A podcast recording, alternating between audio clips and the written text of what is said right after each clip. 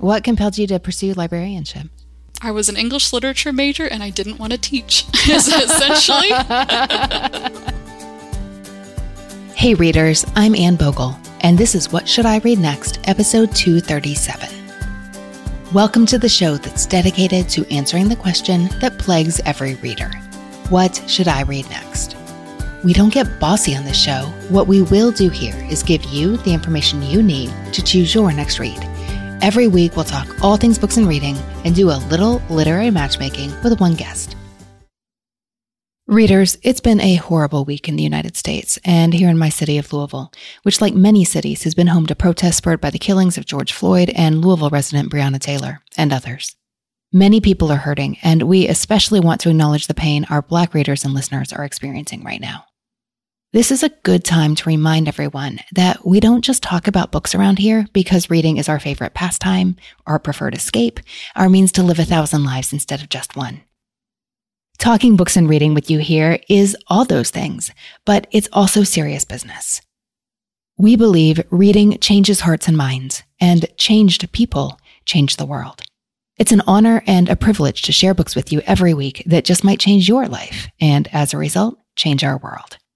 We're sharing resources for our readers right now in our newsletter and on our show notes page that for this episode is at what should I read next podcast.com slash 237.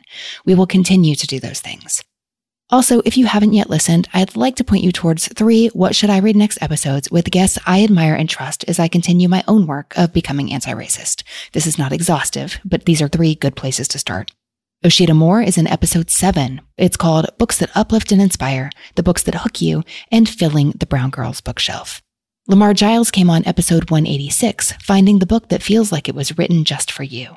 And finally, Tracy Thomas appeared on episode 162, The Best Bad Ending You Will Ever Read. Here at What Should I Read Next, we are continuing to read and to listen as we create episodes that we hope in a small way not only make your reading lives better, but make this world a better place and a safer place for everyone. Elyssa Gould is an academic librarian and recovering English major, as she puts it, whose goal is to get caught up on her own backlist while she's separated from her natural habitat, the library. And you know me, when I hear English major, my ears perk up. I have a lot of ideas for Elyssa, and the phrase compare and contrast, along with a whole slew of literary terms from your school days, well, they're going to come up today. We're shuffling around the 100 or so unread books lying around Elyssa's house into a few smaller stacks for a self styled literature curriculum that should keep her busy at home for as long as necessary. I hope that sounds delightful, not daunting, because in my book, book flights are a ton of fun. Let's get to it. Hey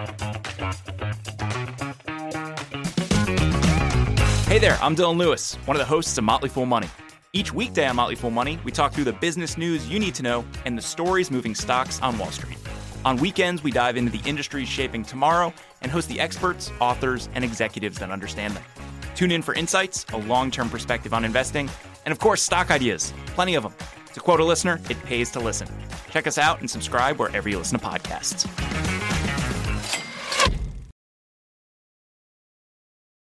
I'm Jane Perlez, longtime foreign correspondent and former Beijing bureau chief for the New York Times. I've been a foreign correspondent in lots of places Somalia, Indonesia, Pakistan, but nowhere as important to the world as China. I mean, China is not dropping anti democratic paratroopers into Montana.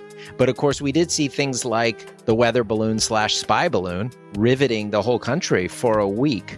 This is Face Off an eight part series in which we'll take you behind the scenes to key moments in the tumultuous US China relationship. We'll speak with a diplomat, a spy, a tech reporter, a US admiral, even Yo Yo Ma. Plus, my pal and noted China historian Rana Mitter joins the conversation. We'll look at what's driving the two nations apart and explore whether anything can help bring them back together. Face Off launches April 9th. Elyssa, welcome to the show. Thanks so much for having me, Anne. Oh, well, it's a pleasure to talk books and reading with you today. What I imagine is sure our favorite subject. Always. Although I've seen your Instagram account, so I don't know. I would think that sewing and crafting would be right up there for you. Yes, it's a close tie between the two. I think um, reading came first in my life, and all the sewing and crafting came later, but they're both great outlets. Do you ever combine them, or is it one or the other?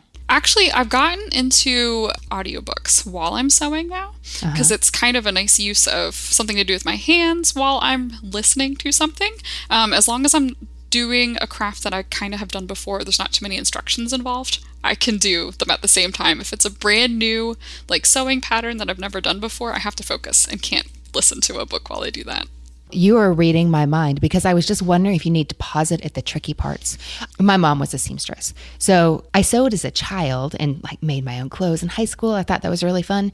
But I was just re reminded maybe four or five years ago how sewing is sneaky because it looks like you're working with soft materials and it looks like an art project. But really, it's all math, like mm-hmm. figuring out how to turn something upside down and backwards in your mind. Mm-hmm. Um, I would definitely have to pause it. Yeah, on um, I think it was the Pantsuit Politics podcast, um, one of the hosts was talking about sewing and how she hated it because it was math and ironing, two things she hated doing. yeah, it kind of is when you think about it. that must be Sarah Stewart Holland, who I've talked about sewing with before. I think so. And she is a What Should I Read Next alum as well. I think she's episode 39 Books to Cure a Hamilton Hangover. But when you look at a dress, you don't think math. You really don't. Um, I've had to enlist my husband a few times to help me like fit an outfit to me to adjust the pattern, and um, yeah, it's not his favorite thing either. But um, it's nice to have another human to help you get the fit just right. Not as easy as you would think. No, and after indulging in a project like that, I have so much more appreciation for how the things I take for granted get made. And I feel like that's mm-hmm. so applicable to the reading life as well. I'm fascinated by how a great book comes together because if the author does it really well, it looks effortless. It wasn't a bunch of like banging your head against the desk, engineering 17 rounds of edits. Do you appreciate the behind the scenes of the writing life as a reader?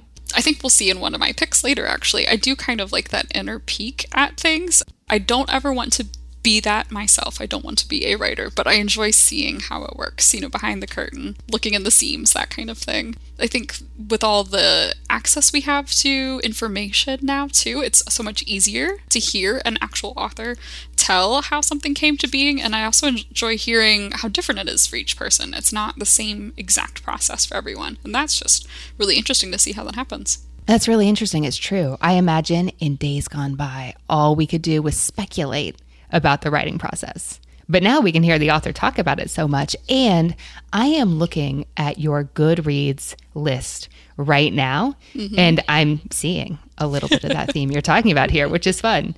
Okay, speaking of behind the scenes, what we are doing today is dissecting your owned but unread shelf because it's harder right now to bring new books into our lives. It definitely is our public library has been closed physically for two months and probably at least two more. So I'm missing my easy access to brand new print books right now. So yeah, I'm looking at what's on my shelf instead.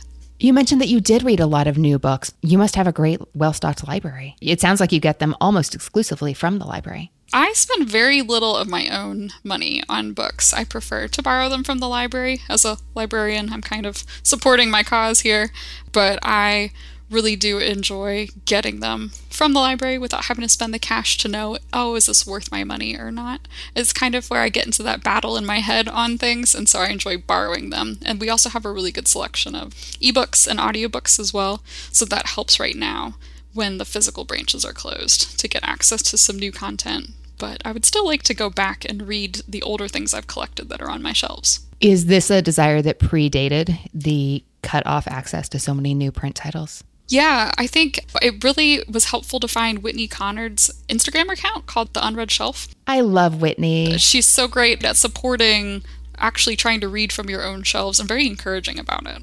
Readers, if you want to hear more, Whitney was on the podcast in episode 158 The Life Changing Magic of Clearing Your Unread Shelf. So that was good inspiration for you. Yeah.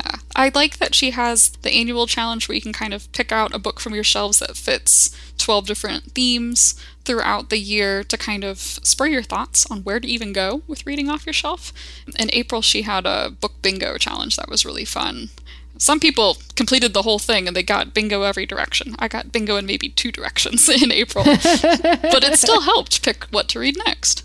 Well, your unread shelves are not as daunting as many are. I don't think I feel too intimidated by it. I have been culling the shelves regularly. I've moved a few times um, in my adult life, so every time is a chance to kind of weed through and see what I want to actually read later and what I don't. And so I think this is a pretty good representation of what I genuinely want to read. I just get distracted by those new releases that I can get at the library. Oh, I, along with many readers, can really relate to that.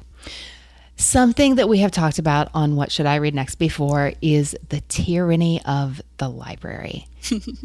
where you find that new release that you know is in high demand and there's a waiting list behind you. So you want to read it. And so what it does is it jumps to the front of the line because you only have, it's three weeks in my system. What is it in yours? Same at mine. So you have three weeks. So you have to read it now or you're going to go to the bottom of the line and it feels like the time is right. So if this happens over and over and over again, then you do end up reading all those new books, which is great. It's amazing, mm-hmm. except that you do it at the expense of the old. And I'm describing my experience. Does that resonate with you? Yes, I have a very similar one. And I think also that I've trained to be beholden to that three week deadline and the, the penalty, I guess, of having the book taken away from me if I'm not finished. So it helps me read faster.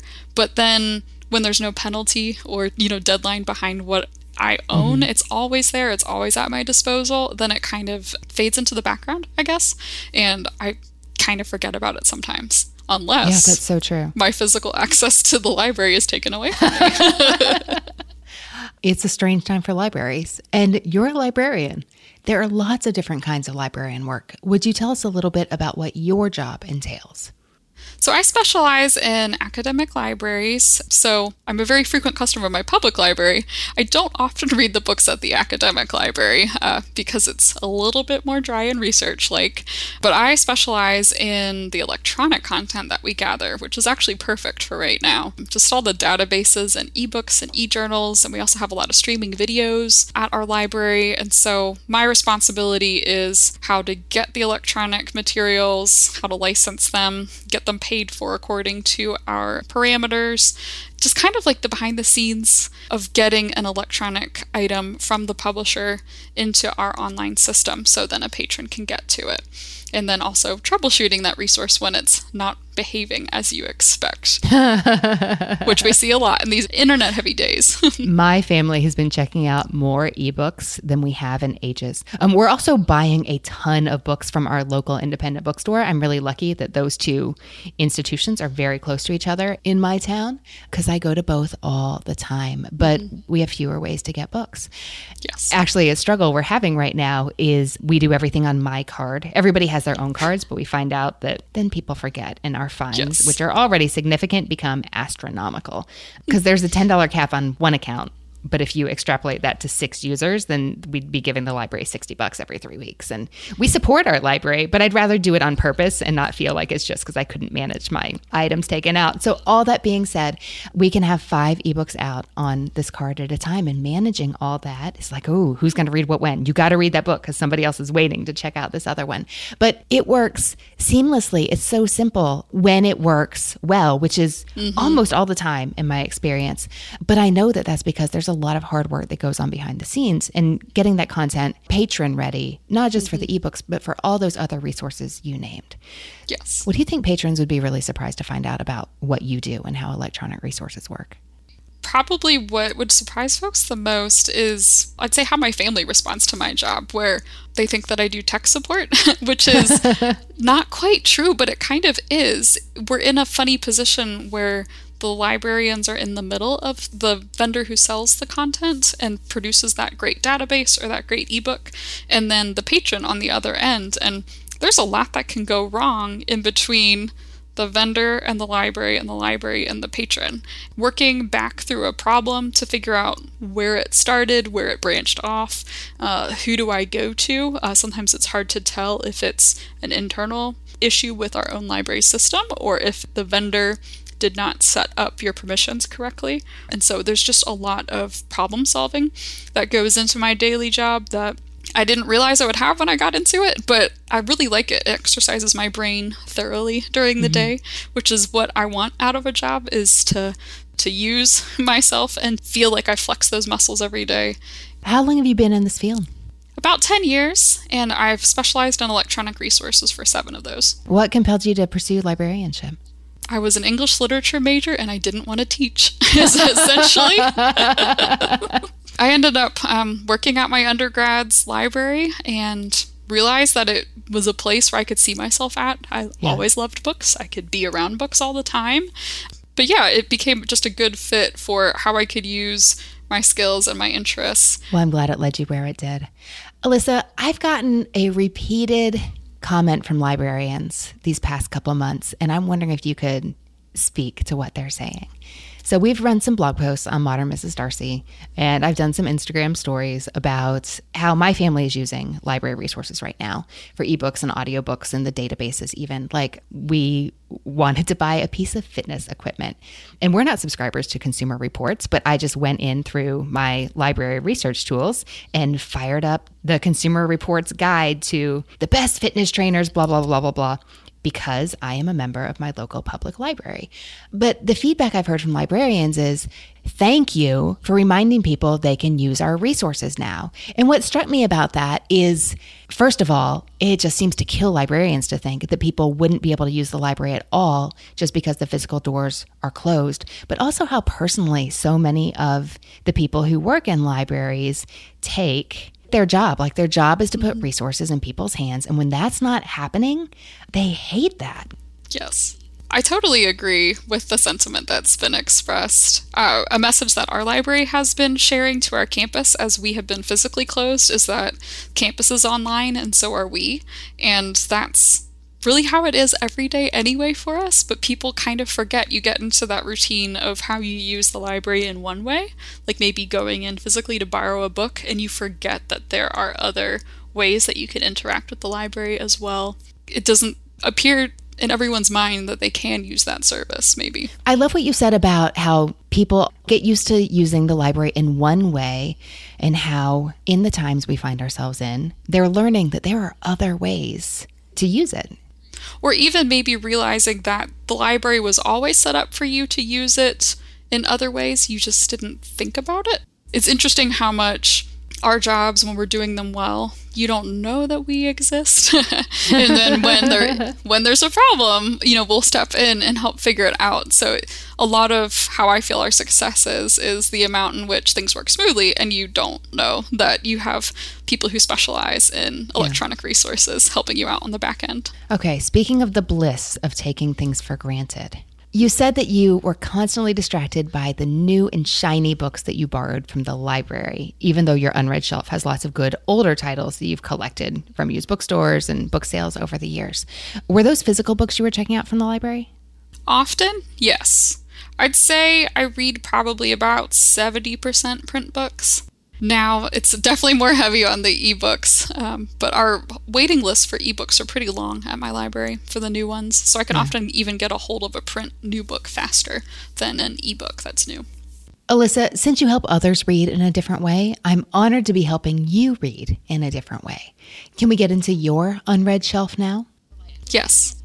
All right, let's do this. You know how this works. You're going to tell me three books you love, one book you don't, and what you've been reading lately, and we'll explore what you should read next. How did you choose these?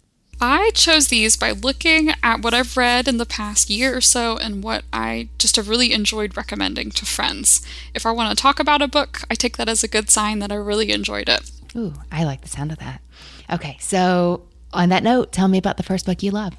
The first one is The Dutch House by Ann Patchett.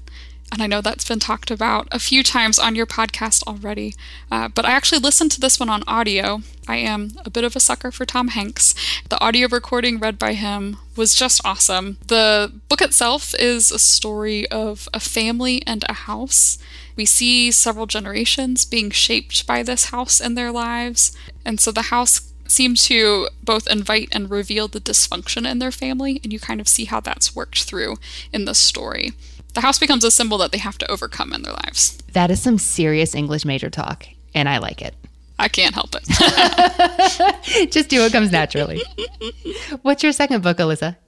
The second one I really enjoyed is a very recent read, The Glass Hotel by Emily St. John Mandel. Mm-hmm. And this one I really enjoyed. I finished it in about two days, which is pretty fast for me.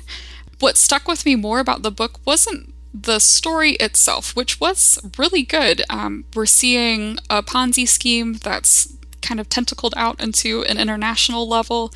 You see how different characters are affected or involved in this scheme, and the story kind of hops around from person to person without actually losing track of what it's trying to accomplish, which I thought was really impressive. Often, when a book switches between characters a lot, I get confused for a little bit, and this one was just very smooth. The storytelling style just kind of carried me along with it.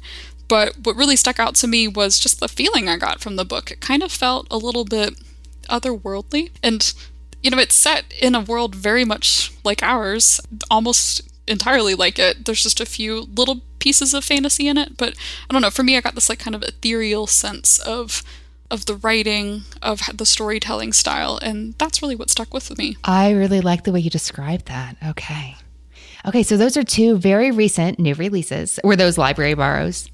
One was, and then the Glass Hotel I actually got an advance copy of at a conference, a library conference, and I got to meet Emily St. John Mandel and get it autographed by her. So that makes that one a little bit more special too. Very fun. Elyssa, what did you choose for your third favorite?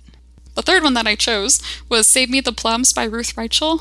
I wanted to make sure I kind of captured memoir, kind of nonfiction reading that I enjoy.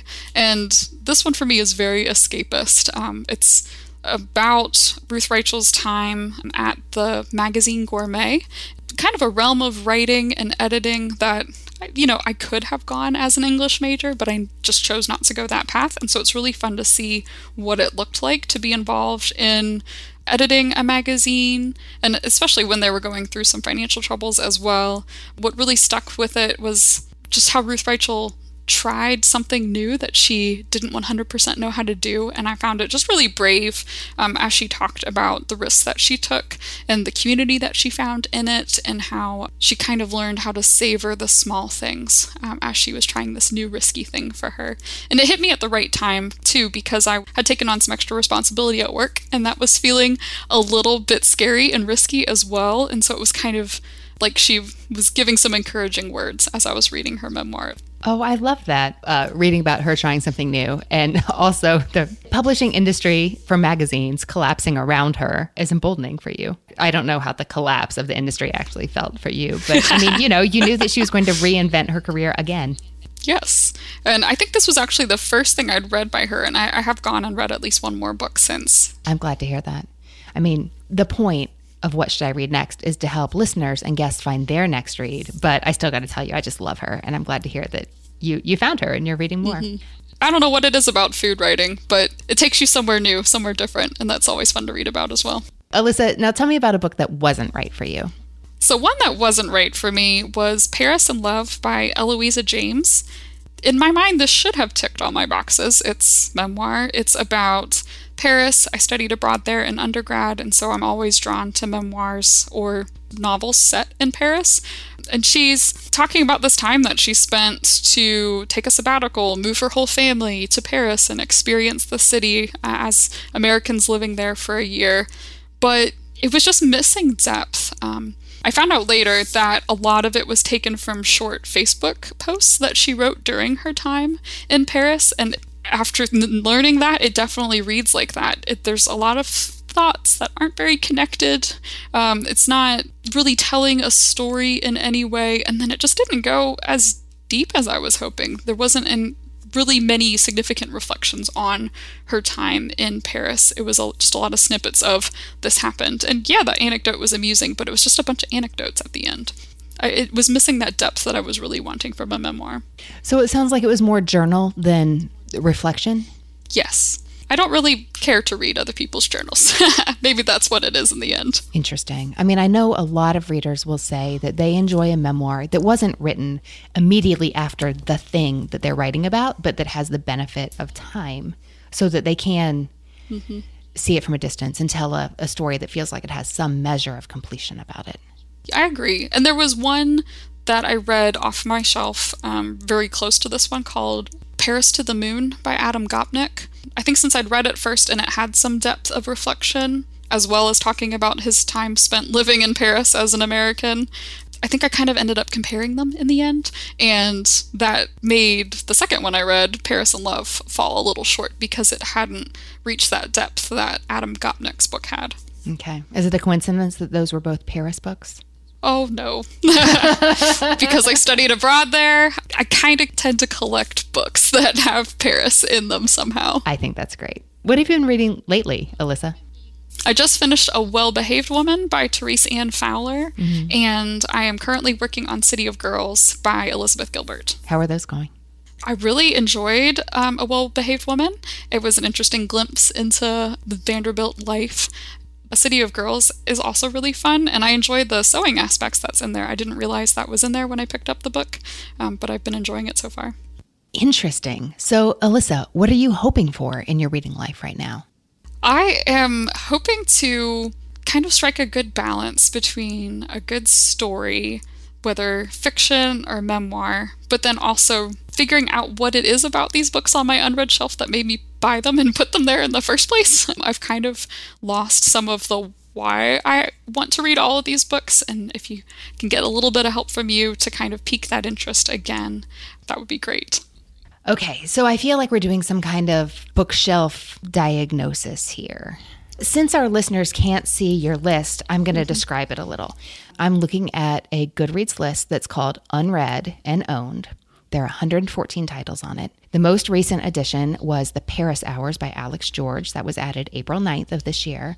There are a lot of titles that were added all in a one week period back in late 2018. The oldest book on this list is The Count of Monte Cristo, which you added in December 2018.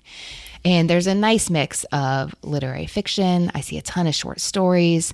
There's some um, like self development books and some devotional books. There's some narrative nonfiction like Erik Larson. There's a lot of food stories. Mm-hmm. You cover a lot of ground here. I, I like, like variety. so, how do you feel? What do you see when you peruse your own unread but owned list, Elyssa? I end up seeing a fair amount of backlist titles. Often I get the newer book from the public library and I'm interested in the author, so maybe I'll find an older book at one of the library book sales or at a local used bookstore and I'll grab it and add it to my shelf. I definitely see that I tend to buy more nonfiction overall, I think, than fiction, just because often I want to keep that nonfiction book out from the library longer than three weeks they'll let me have it. Um, if I want to really savor it and go through it slowly, I see myself often buying the nonfiction to have on hand for that longer read. And then the fiction is like the quicker turnaround that I can actually keep up with the library deadlines on those. Um, so that's kind of some trends I've noticed in my own what I've owned. As I peruse these 114 books, for our purposes today, I'm just skipping over the personal growth and like the devotional books. Although I can say that I did notice that you have a good number of books that might be, if you're this kind of reader, right at home on your nightstand. The kind of book that doesn't need to be read in order, that you can dip in and out of, that you might just want to read a little bit in the morning or before bed. The ones that really jumped out at me that, based on our conversation, I think you may find it rewarding to prioritize are Dream More by Dolly Parton I mean, talk about reflections over events that happened a long time ago from a woman who clearly has a well developed philosophy of doing business and also will make you laugh if you want to do that before bed. So that's Dream More. It was actually a Dolly Parton commencement speech that got turned into a book. Oh, commencement speech she gave in East Tennessee, where you are. Yes. Dolly is very popular around here, so that would be very fun. I mean, read. come on, Dolly's popular everywhere. How could she not? But I, I'm sure it's next level where you are. It is. Felicity by Mary Oliver seems like a good one for that. And also The Next Right Thing by Emily Freeman, another podcast guest. This is like a walk down memory lane today you can tell that I follow this circle of folks who interact with each other, which is great. It's a great combining of worlds and gets you to understand each person that you follow a little bit better. That's really fun. And I hope hearing them speak about their work and their interests and their lives brings an extra dimension to the story. I have to say, based on what we've talked about today, I can see why these loan to 2020 releases on your list are there. There's the Paris Hours by Alex George, because, I mean, it caught your eye because it had Paris in the title. It's also been very well reviewed by critics. So if you want to indulge that shiny and new, itch, that's a great place to do it. And also, we started by talking about the behind the scenes of the writing process and how things are put together and how it all happens. And Writers and Lovers by Lily King, that just came out in March, is a perfect one for that. I mean, it's the journey of a writer from a young woman whose life is not great on any level into just a really exuberant, happy ending, both personally and professionally. It's so fun. I can also tell you that as I was perusing your list, the titles wanted to sort themselves into book flights, like all on their own. Do you know what I mean when I say book flight? Yes, and that's actually how I've kind of been picking what to read while I'm here at home and trying to choose from my shelf is I've kind of been collecting two or three at the same time. At least it helps me know what to read next if I have a few already piled up, but I do kind of see myself picking things kind of similar themed and then reading those and then moving on to something else. So I'd love to see what you're seeing. So you enjoy doing a theme at a time and then moving on? Yeah. Okay. At least right now. That's what's keeping it interesting while I've been at home for weeks on end.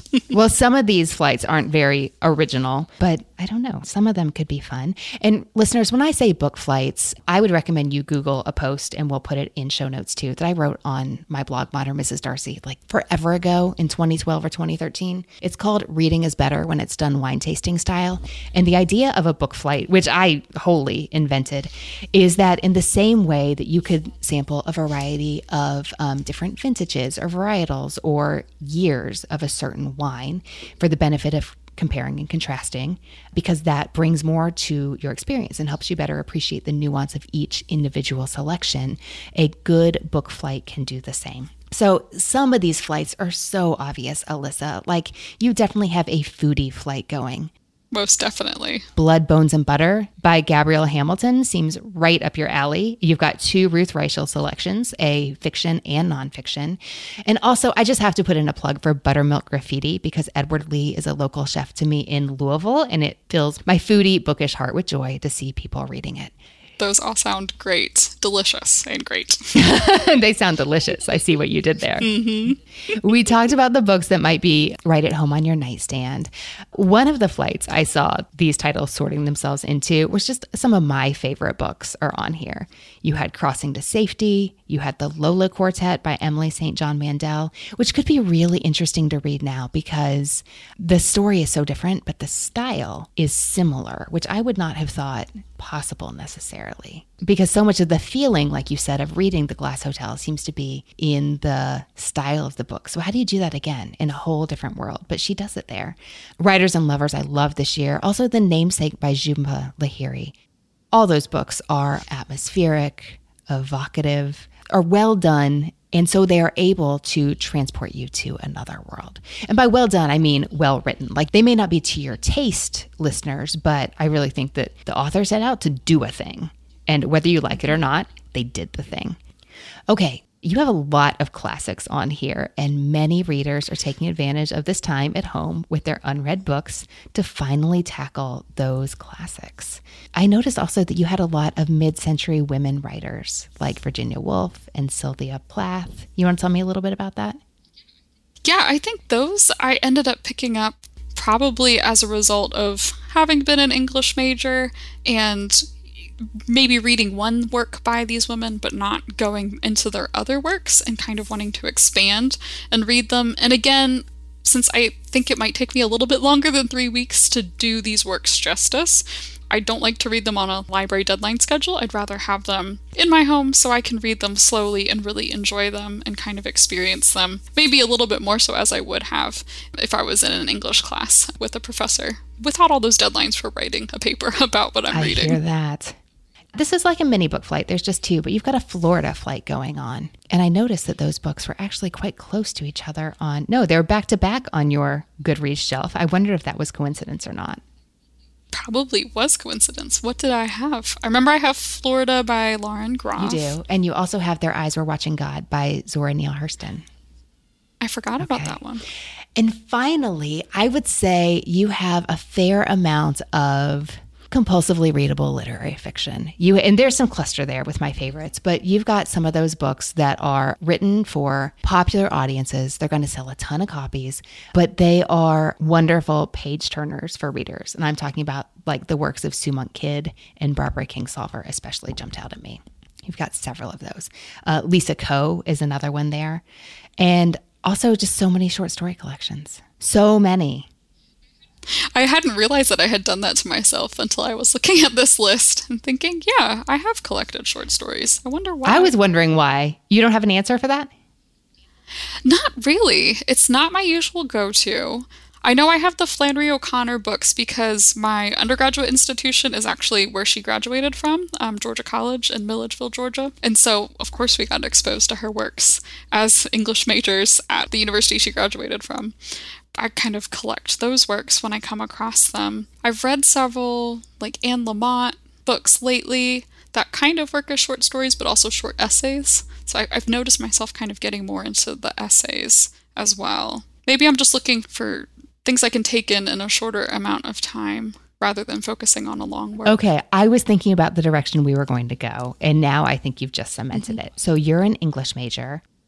Recovering, apparently. You're a recovering English major who graduated from Flannery O'Connor's alma mater, who owns the complete stories, who felt compelled to purchase this book but haven't read it. I think we're going to build our flight by starting here. Okay, let's start with the complete stories of Flannery O'Connor. I'm assuming it's been on your shelf for longer than it actually got added to Goodreads. Okay. Yes, I don't think I started using Goodreads until a few years ago. So that's how everything got added. Do you once. remember when you bought this book or where? I think it was um, a used bookstore copy because I think that exact edition is just beautiful. And so they had it and it was a reasonable price. And I'd been wanting the collection anyway. Do you have the one with the peacock on the front? Oh, it is yes. so pretty. Okay, so Flannery O'Connor is a actually, you know what? You had a lot of um, a good number of Southern classics from the mid-century on your list as well. So she's a good example of that. If you wanted to build out your literary curriculum. But what's special about this volume is it has a lot of stories, including quite a few that didn't appear in the story collections that were published in her lifetime. And those are classics that many of us read in high school. And I hope that didn't turn us off Flannery O'Connor forever. But those are Everything That Rises Must Converge. And the first Flannery O'Connor story I ever read, which was A Good Man is Hard to Find. I mean, my 16 year old self just did not know what to do with that story. Like, it's funny, but is it okay to laugh? She's so mm-hmm. good at what she does. So, in this collection, you also have titles like The River, The Life You Save May Be Your Own, the comforts of home is another that some literary lovers really love. And I think that as someone who throws around words like, you know, structure and theme, that you're going to really enjoy exploring her work. I really appreciate what she does as a writer, how she flips your expectations as you're reading. So yeah, I agree. I think this one would be That a is a one. great way to put it. You also had Eudora Welty on your list. The Optimist Daughter is on your unread shelf. If you wanted to read those two women together, I don't think that would be a bad thing at all. I mean, seriously, it would be build your own curriculum. Okay, from there, let's pivot to that Lauren Groff collection. She is a talented living working writer. I was just thinking recently that we're probably going to hear about a new book coming from her soon.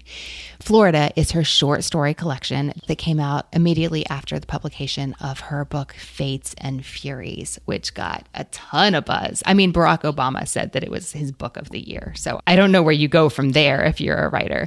She is from the state of Florida and all these stories have a strong sense of place she shows you a series of characters, some of whom seem to be the same woman, but it's never entirely clear. Some of these feel apocalyptic. Some of these feel like eco fiction, like we talked about with Katie Yoakum. There's one that I thought was particularly like, oh my gosh, edge of my seat. Who? How do you come up with this stuff? Um, it's called Eyewall, and it's about a woman who's riding out a hurricane in her house. So I think, considering you have so many short stories, and we're doing the Flannery O'Connor, which is old, I love the idea of doing a newer one for you. And also, pretty soon she's going to have a shiny new novel, I would imagine, on the shelves of the library when we're there again. And I love the idea that it could be a bridge from your unread shelf to your current shelf, but also just to hopefully seal the deal. Not all of these stories are set in Florida. She goes one time to Brazil, and several times she goes to France that sounds like a good hook for I me. so. That's Florida by Lauren Groff. And finally, I do like the idea of continuing our theme here with Their Eyes Were Watching God by Zora Neale Hurston. And I think that would be really interesting to read right on the heels of the Lauren Groff and the Flannery O'Connor. I gotta say, Elyssa, this story is not on the surface um, one that bears much resemblance to the favorites you selected today The Dutch House, The Glass Hotel, Save Me the Plums. And yet, you also said you really like variety and how a good mm-hmm. story can sometimes be a feeling. This book, it's now more than 80 years old. It's often revered as a classic. And yet, so many people are familiar. They know the name, they know the author, but they've never read it and they don't understand how meaningful it is to so many readers and to literature in general. And I wouldn't share that with everyone as a selling point. I mean, I know that a lot of readers, if you say, the language was so beautiful, they're like, yep, that means it's boring and I'm moving on. But you're an English major and that is okay. That means I will give it a chance. I'm yes. glad to hear it. so, this story is set in rural Florida, and it was revolutionary at the time for having a black female protagonist looking for love on her terms. You see her try and fail early in the story. But finally, she does find this husband whose name is Tea Cake. I mean, that's not his real name, but that's what everybody calls him. And that's what Janie calls him. He's all wrong for her. He's too young. He's not of her way of life. He's unconventional, as you might guess by the fact that he asks everybody to call him Tea Cake, but she loves him. and in this story, you find out why, and you find yourself wanting to cheer her on and just see the world she portrays is so different than the one you and I live today, just by virtue of time and place, identity, and who you are in the world. And if that isn't enough, then Janie takes their story in a direction that I think it's a wonder that more of us don't see coming just because often, like, it feels like spoiling the classics is fair game. But this story does take a new and surprising direction. Janie is forced to make a really difficult choice. What was Zora Neale Hurston setting out to accomplish? And why did she make those choices? And what did she want to show? Now, that is definitely an interesting question that you may enjoy exploring because you're interested in that kind of thing. We could have a rousing book club on this topic, but I think you'll be glad to have taken this journey back with Zora Neale Hurston to 80 years ago to finally cross this classic off your list that you were interested in enough to pursue. And the idea of reading it clustered with other strong female writers writing in either similar times or similar places sounds like it could be interesting on a whole other level to you. How does that sound? That sounds great. Probably by reading a few of these next to each other will probably give me more insight and thoughts and enhance the experience more than maybe if I would read them separately. Well, I hope you find that to be the case. And I also just want to point out if you're looking to cluster a little more, you do have so many classics that can make a really nice quarantine classics flight. Like you have books that are about writers, like you have A Tree Grows in Brooklyn, you have Crossing to Safety, you have Writers and Lovers you have some seriously symbolic classics like David Copperfield, Until We Have Faces, and The Lord of the Rings.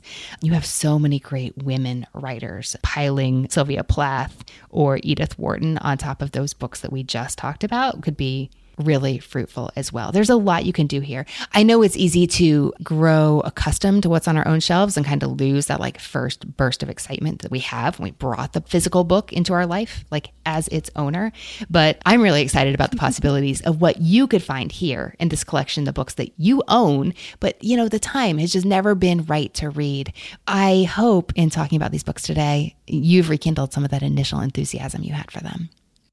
Yes, most definitely. Now I'm seeing them a little bit differently and a little bit more excited about what I have here in the house. Of the books we talked about today, The Complete Stories of Flannery O'Connor, Florida, the short story collection by Lauren Groff, and Their Eyes Were Watching God by Zora Neale Hurston. What do you think you will read next? Sounds like it's going to be tough, but I think I'll have to start with Flannery O'Connor, given my connection to her. And uh, yeah, see where it goes. I there. love the sound of that, and I can't wait to hear what you think. Elyssa, thanks so much for talking books with me today. Thanks so much for having me, Anne.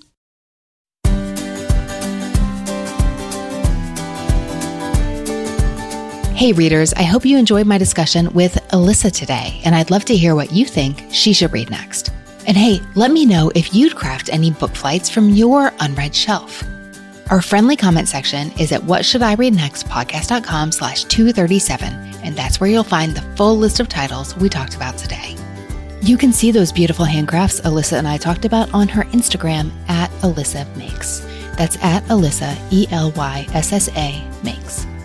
Subscribe to What Should I Read Next now so you don't miss next week's episode in Apple Podcasts, Google Podcasts, Spotify, and more. We will see you next week. If you're on Twitter, let me know there at Anne Bogel. That's Anne with an E, B as in books, O G E L. Find us on Instagram at Anne Bogel and our All Books All the Time account at What Should I Read Next. Our newsletter subscribers are the first to know all the What Should I Read Next news and happenings. If you're not on the list, go to What Should I Read Next podcast.com slash newsletter to get our free weekly delivery.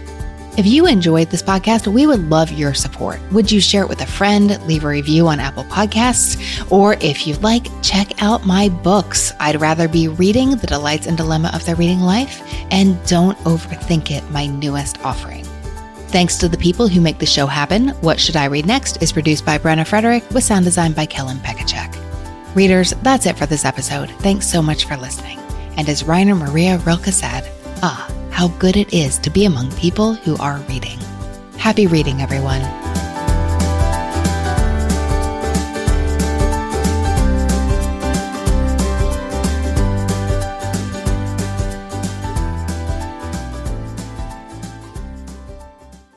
Want to learn how you can make smarter decisions with your money? Well, I've got the podcast for you.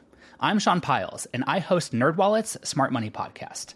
Our show features our team of nerds, personal finance experts in credit cards, banking, investing, and more. And they'll help you make the most of your money while cutting through the clutter and misinformation in today's world of personal finance. You'll get clarity on strategies to help you build your wealth, invest wisely, shop for financial products, and plan for major life events. Listen to NerdWallet's Smart Money Podcast wherever you get your podcasts. Have you ever wondered how inbred the Habsburgs really were? What women in the past used for birth control? Or what Queen Victoria's nine children got up to? On the History Tea Time podcast, I profile remarkable queens and LGBTQ plus royals, explore royal family trees, and delve into women's medical history and other fascinating topics. Join me every Tuesday for History Tea Time, wherever fine podcasts are enjoyed.